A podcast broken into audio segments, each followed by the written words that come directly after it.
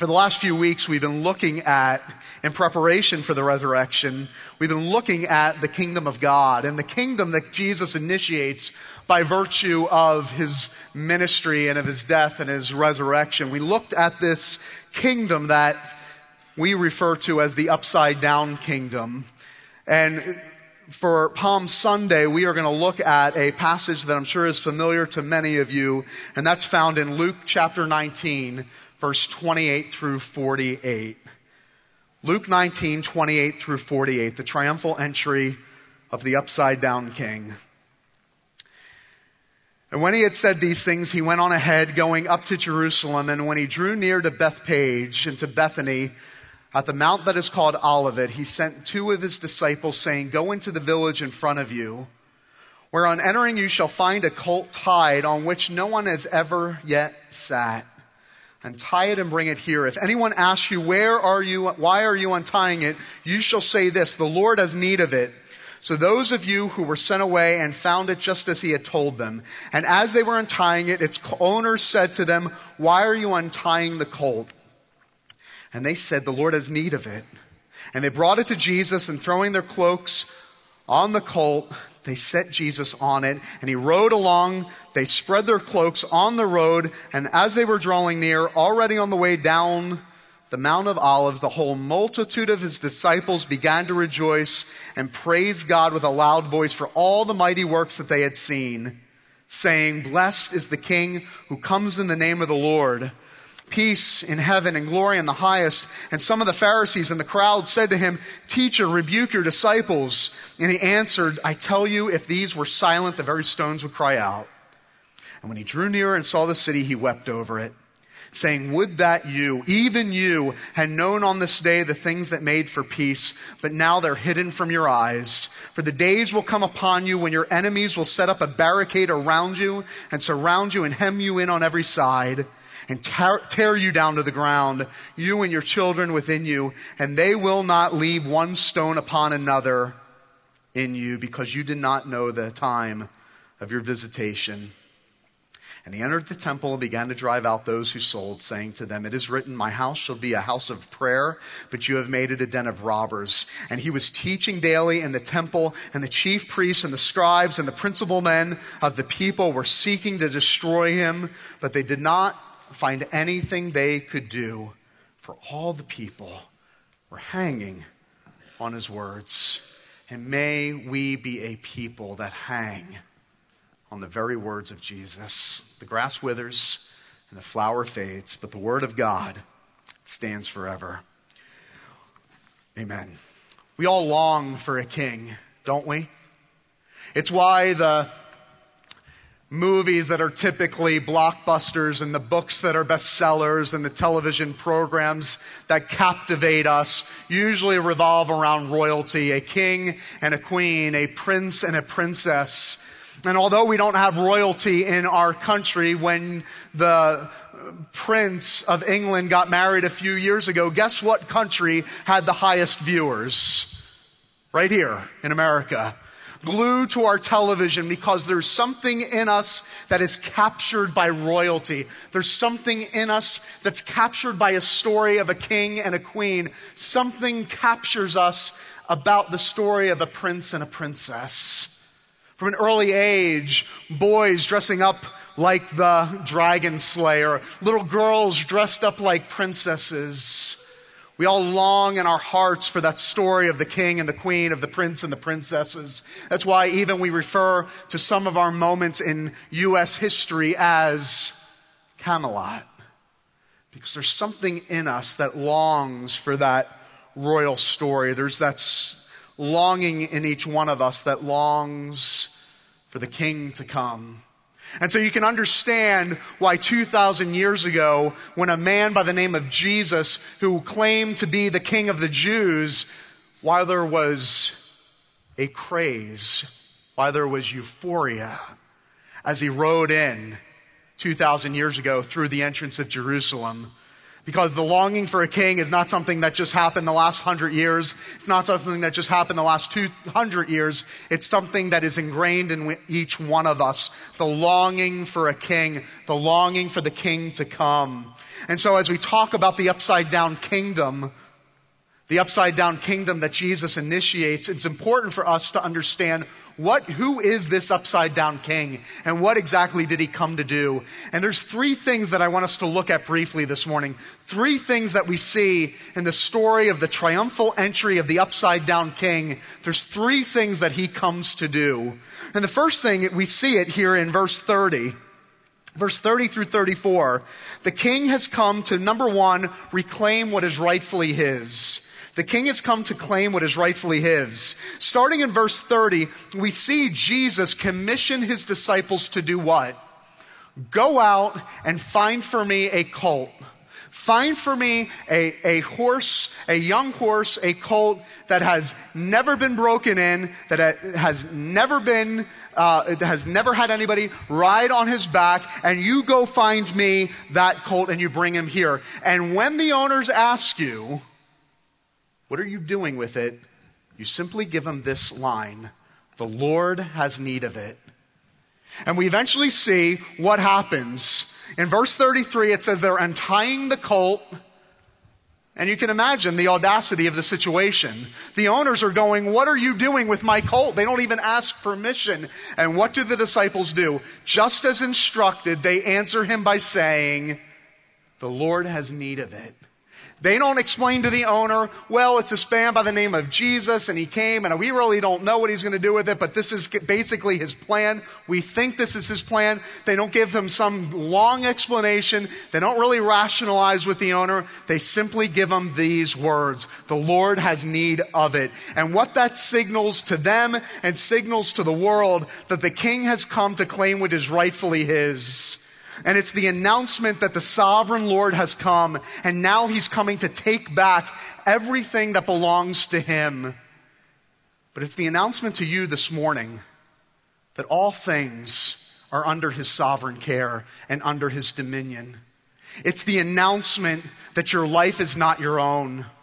It's the announcement that your opportunities are not your own, and your talents are not your own, and your money is not your own, and your career is not your own, and your children are not your own. They are all rightfully His, and the King has come back to claim what is rightfully his. Everything we have in our possession ultimately is under the sovereign care and control of God. All authority is in Him, including your life.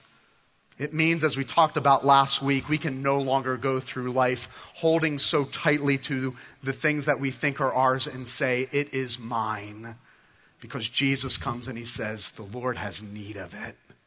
And the need, Lord has need of what is rightfully his. This is the reminder that when we sing the song, Take My Life and Let It Be, consecrated Lord for Thee, that we realize and we recognize that all things, everything in my life, everything in your life, ultimately belongs to God. Jesus comes back on Palm Sunday and he rides into Jerusalem announcing that everything is his. He's come back to reclaim what is rightfully his. But we also see, beginning in verse 35, we begin to see that Jesus not only comes to reclaim what is rightfully his, but we see starting in verse 35 that Jesus also comes to restore all things. You see, what, what happens when the colt is eventually brought to Jesus? It says they brought it to Jesus, throwing their cloaks on the colt, and they sat on Jesus. And what begins to happen? Jesus on this colt that has never been broken in, has never been ridden before, he parades into Jerusalem with thousands of people surrounding the way and shouting. What's unique about this picture?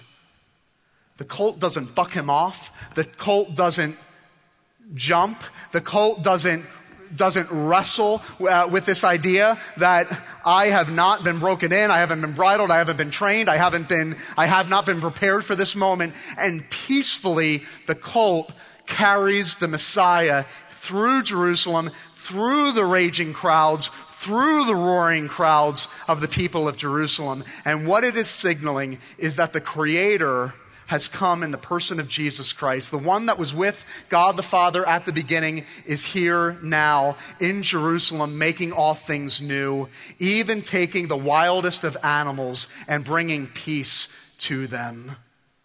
It is the announcement that Jesus is bringing all things under his care and under his control. It's the announcement that Jesus is coming in into the darkness, into the brokenness of our world, into the homelessness of our society, and saying, they will not have their last word. They will not have their last say, that evil and darkness and brokenness will not be the final chapter of this world, but I am coming in to restore all things and to make all things new. You see, when Jesus rides in, you can only imagine the euphoria. And in other, in other texts, in Matthew and in Mark, they cry out, He has come. The King of David has come because they knew that it would only be one like David that would bring them back to the days of expanded borders, of expanded strength, and to the pinnacle of what Israel once experienced.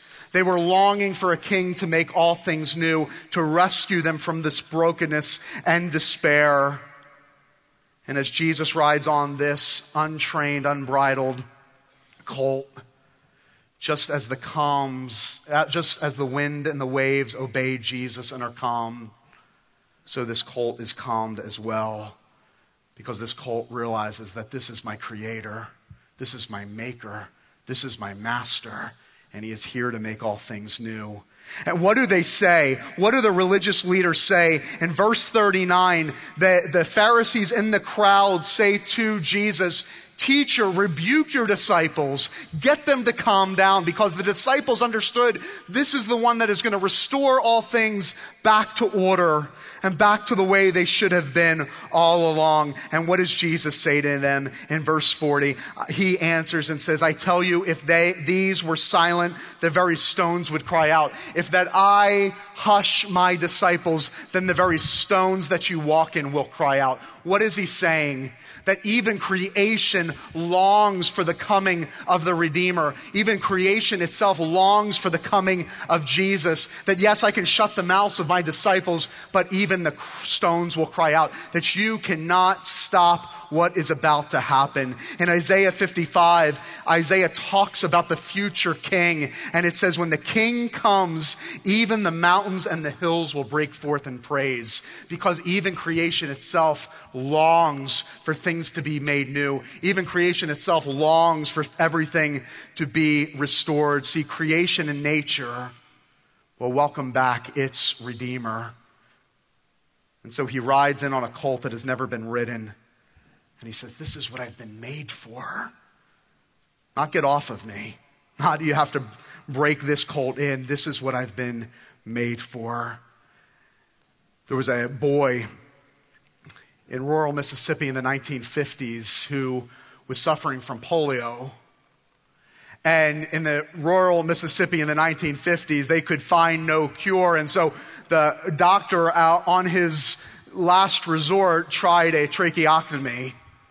And the tracheotomy was done in not the most civil means as you would find today, but the doctor comes in to, uh, to perform this tracheectomy and he punctures the lungs of this 11 year old boy, plunging him into a coma.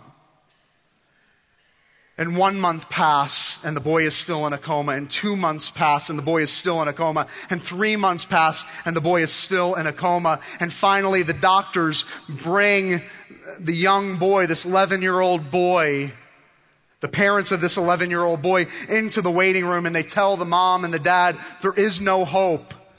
There is no operation that will cure your boy. And with that, the dad stands up and he slams the door and he goes into the room of his 11 year old. And he gets down on his knees and he says, You have to get out of bed today. You have to get out of this bed. And if you do, I'll even let you drive my truck. Later that afternoon, that boy woke up and that boy walked out of bed. You see, there is no hope for you and for me this side of heaven without the hope of a king who has come to make all things new. You need this hope. I need this hope. On those days where you go, there is no hope, there is no solution. My life is such a mess. My life is in such darkness and brokenness. You need this good word reminder that there is a king who marched into Jerusalem 2,000 years ago on an unbridled, untrained colt and announced that I am making all things new. You need that hope. And you have that hope this morning. You can't make it without that hope, and neither can I. I pray with many of you after the service. And the prayer that I pray with almost every one of you, if we've prayed together, is this that if Jesus has the if God has the power to raise Jesus from the dead, surely he has the power to make all things new in your life. Surely he has the power to bring beauty out of the brokenness of your life right now. Jesus comes and he rides into Jerusalem to claim what is rightfully his and to restore all things. That is my hope, and that is your hope this morning. It's our only hope. But lastly, what else does Jesus come to do? He comes to pay our redemption. We see it here starting in verse 41 that Jesus go, comes in and he draws near the city. But what did the people want? You see, the people of Jerusalem wanted a conquering hero. They wanted a Messiah that would ride in on a chariot surrounded by wild beasts and dragging the conquered foreign kings and princes behind them, the shamed oppressors. But instead, he doesn't come in as the conquering military hero. He comes riding a colt, humbly. He doesn't come wielding his sword, but instead he comes with a towel to wash the feet of his disciples. He doesn't go to a platform or even to the rightful throne of Herod with the acclamation of the crowd, but he stops, it says in verse 41, and he weeps. We see a picture of a weeping king, weeping over his people lamenting over his people. That is the picture that we have of the king. And after he is done weeping and lamenting over his people, where does it say he goes? It says in verse 45 that he enters the temple and it goes on to talk about how he spends the entire week in the temple. I've read this passage for 20 years. I've never noticed that before. Yes, he goes in and out, but he spends his entire week in the temple. What is significant about that? You see, Jesus could have right, and he would have had every right to do this, would have had every right to march up to King Herod's palace, to tell Herod, get off your throne, the real king is here. But instead, he goes where? He goes to the temple, he goes to his father's house. And he spends the entire week there. Why? Because he wants to make a statement. He wants to say that this temple, after this week, will have no more use. That the priests that used to serve in this temple will no longer be of use because I am the great priest that will now bring access to God. That this temple, which once was celebrated as the place where God dwelled will now dwell in each one of you who call yourselves a child of this king. But most importantly, what was this week? This week for the nation of Israel. This was the beginning of Passover. What was going to happen this week was the head of every family would go into the countryside and pick the choice lamb to be slaughtered for Passover, for the forgiveness of the sins of the people of God.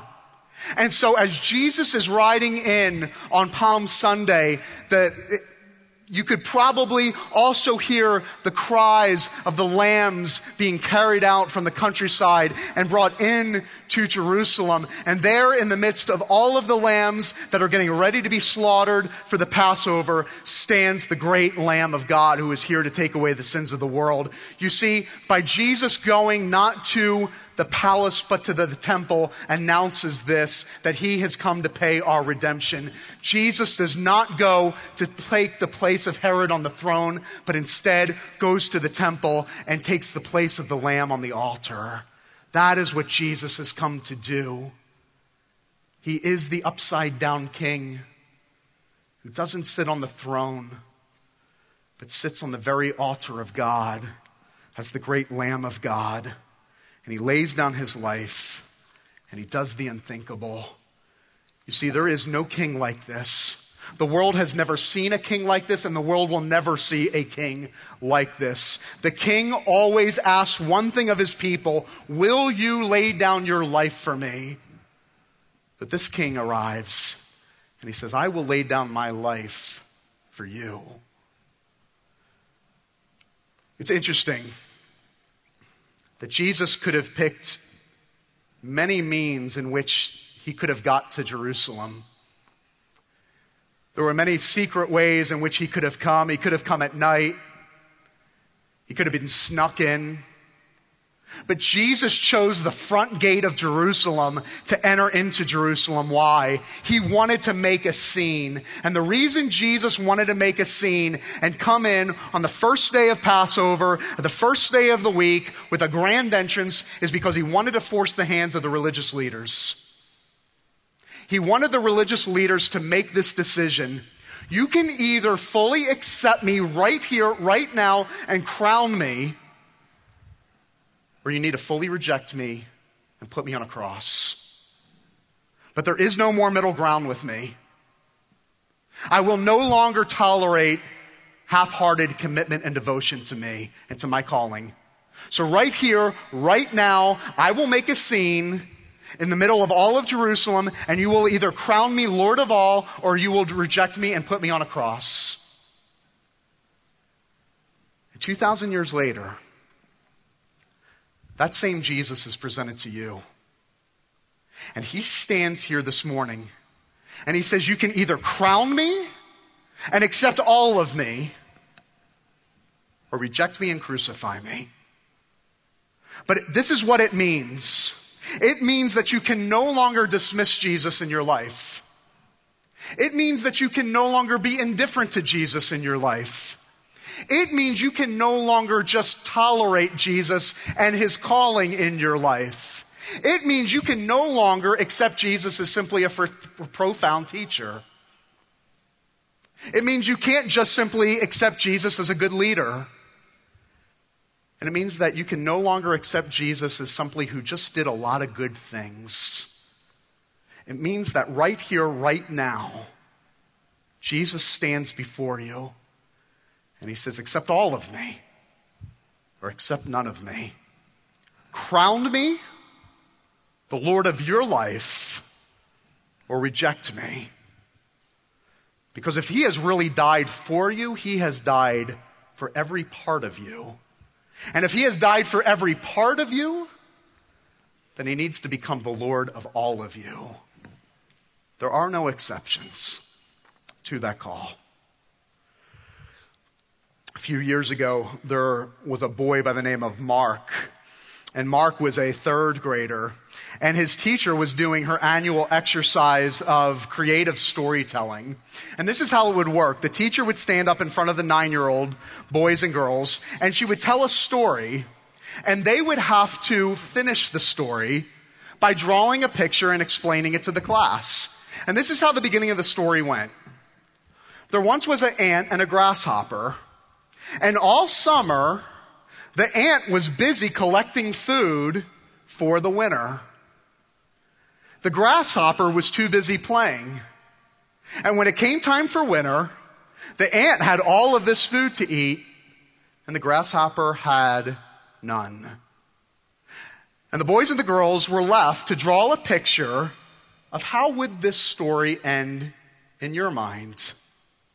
Well, the teacher was so amazed by this one student, Mark, that she couldn't help herself by dismissing herself and calling Mark's mom. And she calls Mark's mom and she says, You know, we were supposed to do our creative storytelling today, and the most amazing, unthinkable thing happened.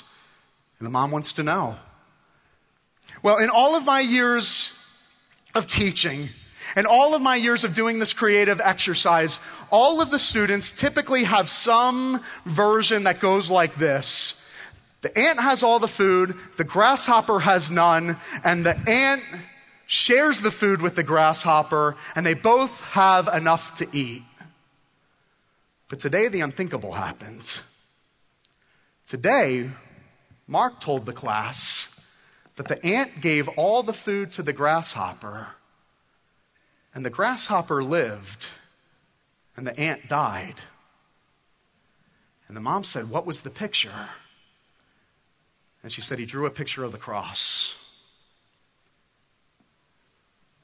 They usually say, if something seems too good to be true, it's not true. The good news for us this morning is Jesus the King seems too good to be true. And the good news is, but he is. He's true. And he's true for you. And the only question is, is he your king? You see, we all have kings. We all long for kings. We all have something that rules our life. But Jesus says, I'm the king that will lay down my life so that you can live. Jesus not only seems unthinkable, he seems too good to be true. And the question I have for you this morning is he your king? Do you know this king? That through his life and through his death and through his resurrection, came down to conquer sin and death so that you might live forever. There will never be a king like this. You, whether you realize it or not, are dying for a true king. And he's offered to you today in the person of Jesus.